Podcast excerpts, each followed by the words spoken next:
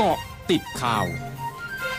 กาะติดข่าว 11นาฬิกา31 นาที 2 มีนาคม 2565 นายวิษณุเครืองามรองนายกรัฐมนตรีกล่าวถึงคดีการเสียชีวิตของแตงโมนางสาวนิดา พัชรวิรพงศ์นักแสดงสาวชื่อดังที่พลัดตกเรือจมน้ำเสียชีวิตกลางแม่น้ำเจ้าพระยา เมื่อวันที่ 24 กุมภาพันธ์ว่าไม่น่าเข้าหลักเกณฑ์คดีพิเศษ แต่เป็นคดีที่อยู่ในความสนใจและมีความซับซ้อน อาจส่งผลให้คณะกรรมการพิจารณาสั่งเป็นคดีพิเศษได้ ซึ่งดูจากรูปการแล้วสามารถสืบสวนสอบสวนได้ตามปกติ โดยใช้หลักการพยานประจักษ์พยาน พยานทางนิติวิทยาศาสตร์ และพยานแวดล้อม เชื่อว่าเมื่อผ่านไปสักระยะคดีจะคลี่คลายได้ ขณะที่พลตำรวจเอกสุวัสด์แจ้งยอดสุข ผู้บัญชาการตำรวจแห่งชาติประชุมชุดสืบสวนสอบสวนคดีแตงโมนิดา โดยมีพลตำรวจโทประจวบวงสุข ผู้ช่วยผู้บัญชาการตำรวจแห่งชาติพลตำรวจโทจิรพัฒน์ผุ่มมิจิต ผู้บัญชาการตำรวจภูธรภาคหนึ่งพลตำรวจตรีไพศาลวงวัชรมงคล ผู้บังคับการตำรวจภูธรจังหวัดนนทบุรี และตำรวจที่เกี่ยวข้องในคดี โดยพลตำรวจโทจิรพัฒน์ระบุได้เตรียมผลการชนะสูตร และความคืบหน้าของคดีมารายงานต่อผู้บัญชาการตำรวจแห่งชาติ หลังได้กำชับให้เร่งที่ขายคดีด้วยความรวดเร็ว และให้ความเป็นธรรมกับทุกฝ่าย ส่วนจะมีการดำเนินคดีใครเพิ่มเติมยังอยู่ระหว่างการสอบสวน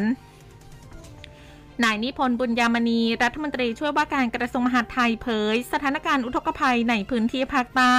ว่าในพื้นที่ยังมีน้ำท่วมหนักขณะนี้ คือบริเวณอำเภอสุไหงโกลก และอำเภอตากใบจังหวัดนราธิวาส ชี้หน่วยงานแรกที่ต้องดูแลประชาชน คือองค์กรปกครองส่วนท้องถิ่น เพราะเป็นอำนาจหน้าที่ และการใช้งบประมาณในการดูแลประชาชนก่อนได้ คาดภายในหนึ่งสัปดาห์น่าจะเข้าสู่ภาวะปกติได้ทุกพื้นที่ ยืนยันงบประมาณมีเพียงพอแน่นอน ช่วงนี้ไปเกาะติดวิกฤตรัสเซียยูเครนค่ะ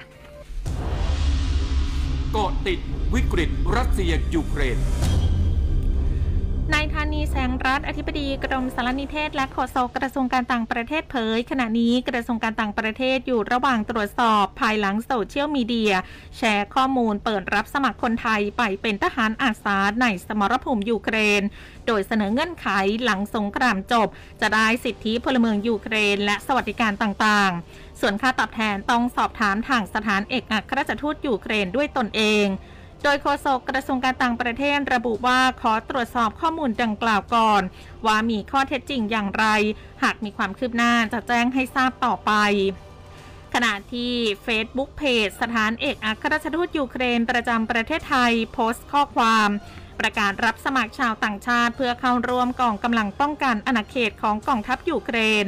สำหรับการลงทะเบียนและรายละเอียดอื่น ๆ ให้ติดต่อสถานเอกอัครราชทูตยูเครนในประเทศนั้น ๆ โดยไม่เปิดเผยรายละเอียดเรื่องค่าตอบแทนในการไปปฏิบัติภารกิจครั้งนี้ ซึ่งมีคนไทยส่งข้อความสอบถามถึงวิธีการเดินทางไปยูเครน ได้รับคำตอบว่า ผู้สนใจต้องเดินทางด้วยเงินส่วนตัว ค่าใช้จ่ายประมาณ 1,000 ดอลลาร์สหรัฐ หรือประมาณ 30,000 บาท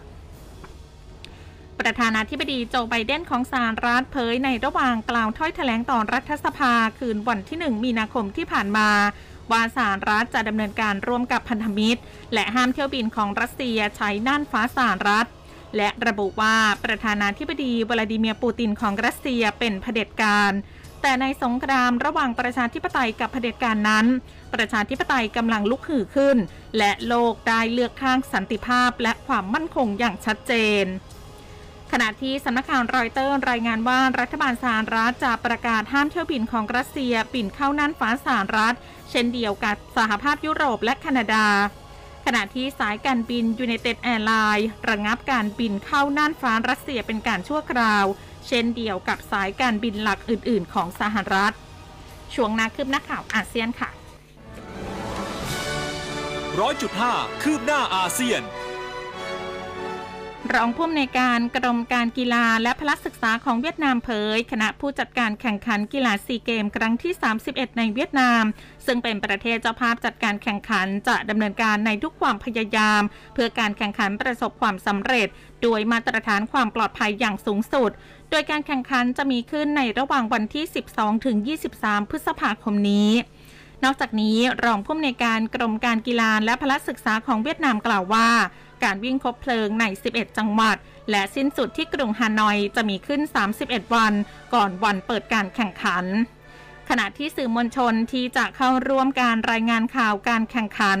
สามารถลงทะเบียนได้ตั้งแต่วันที่ 15 มีนาคมนี้ ผ่านเว็บไซต์ www.seagames2021.com กลุ่มสายการบินรายใหญ่ในญี่ปุ่นเริ่มเปิดรับสมัครงาน โดยเปิดรับสมัครนักศึกษาจบใหม่เป็นครั้งแรกในรอบ 3 ปี โดยวันนี้เจแปนแอร์ไลน์จัดงานนัดพบแรงงานรวมกับบริษัทอื่น ๆ และตั้งเป้ารับนักศึกษาจบใหม่ ซึ่งวางแผนรับ 270 คน รวมถึงลูกเรือและพนักงานภาคพื้นดิน ขณะที่ออนิปอนแอร์เวย์กลับมาเปิดรับสมัครพนักงานเช่นกัน ทั้งหมดคือกอติดข่าวในช่วงนี้ สุพิชยาถาพันรายงานค่ะ